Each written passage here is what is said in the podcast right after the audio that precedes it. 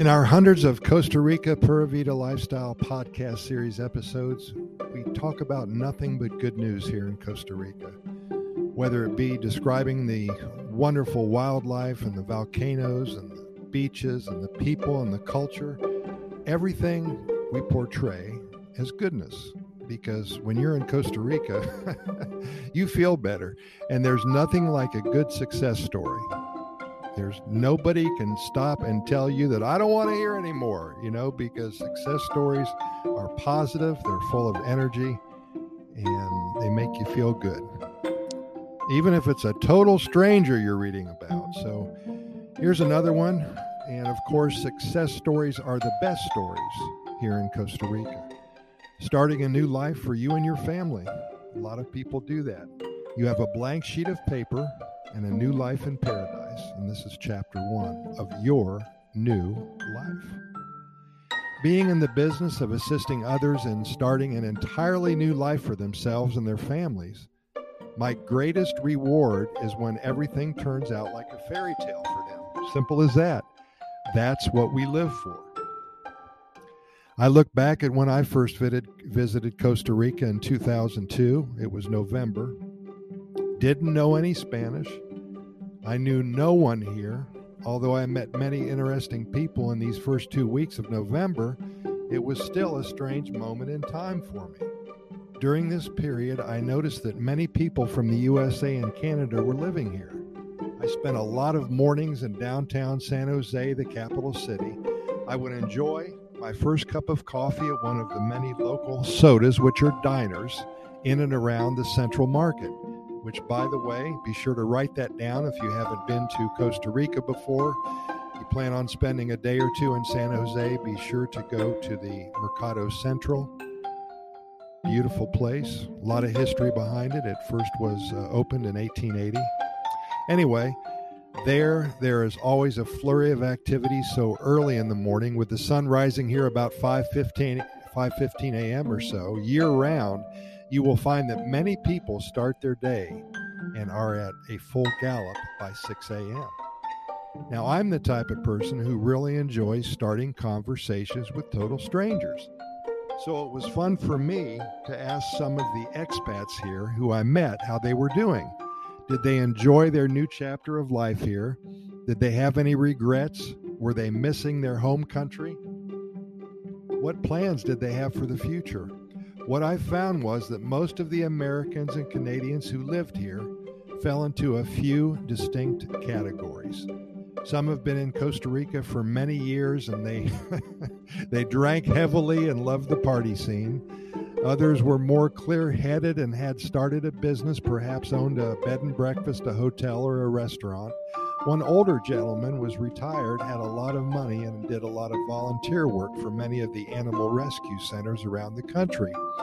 Most were older and wanted to experience something different in their last 20 years or so of life.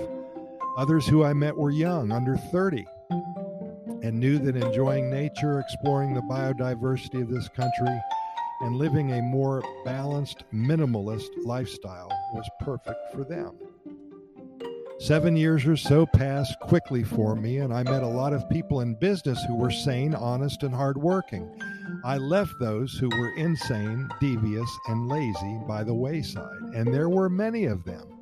One thing that I will share with you is that for every good person you meet here, you'll meet perhaps one idiot. You can count on that. So cherish those people who you meet along the way who you can surely call your friends.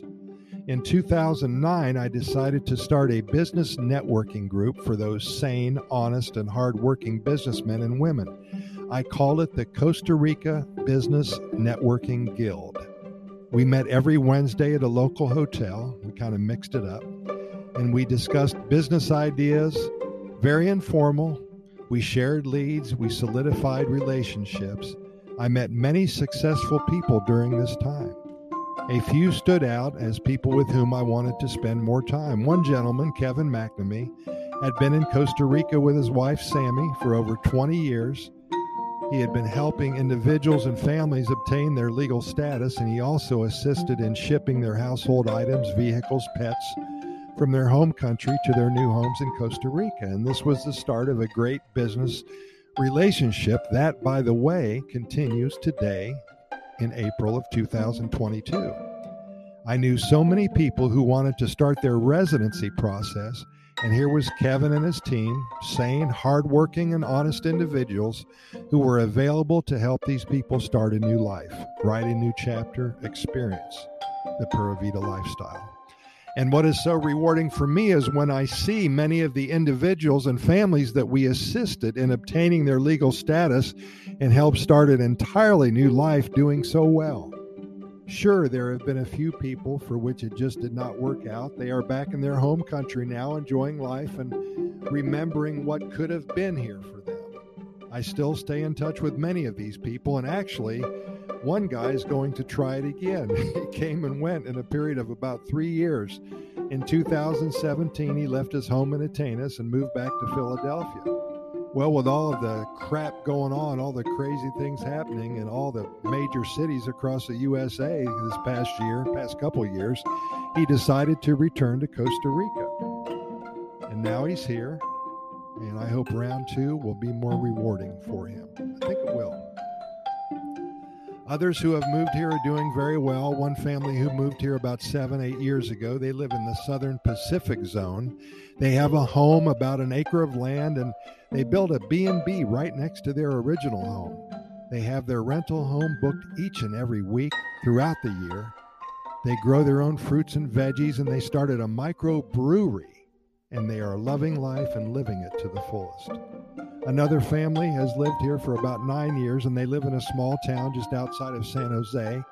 They're retired. They do a lot of reading and traveling the country and volunteer at their local church. They wrote a new chapter for themselves, and they love every minute of it. We have helped way more than 100 families and individuals with their moves. It would be safe to say that the vast majority of them are still here, happy with life and staying busy, and they made a decision to change their lives for the better. They worked hard to get everything in order and are now reaping the benefits of their wise decision. The Pura Vida lifestyle grows on you. Indeed, it does.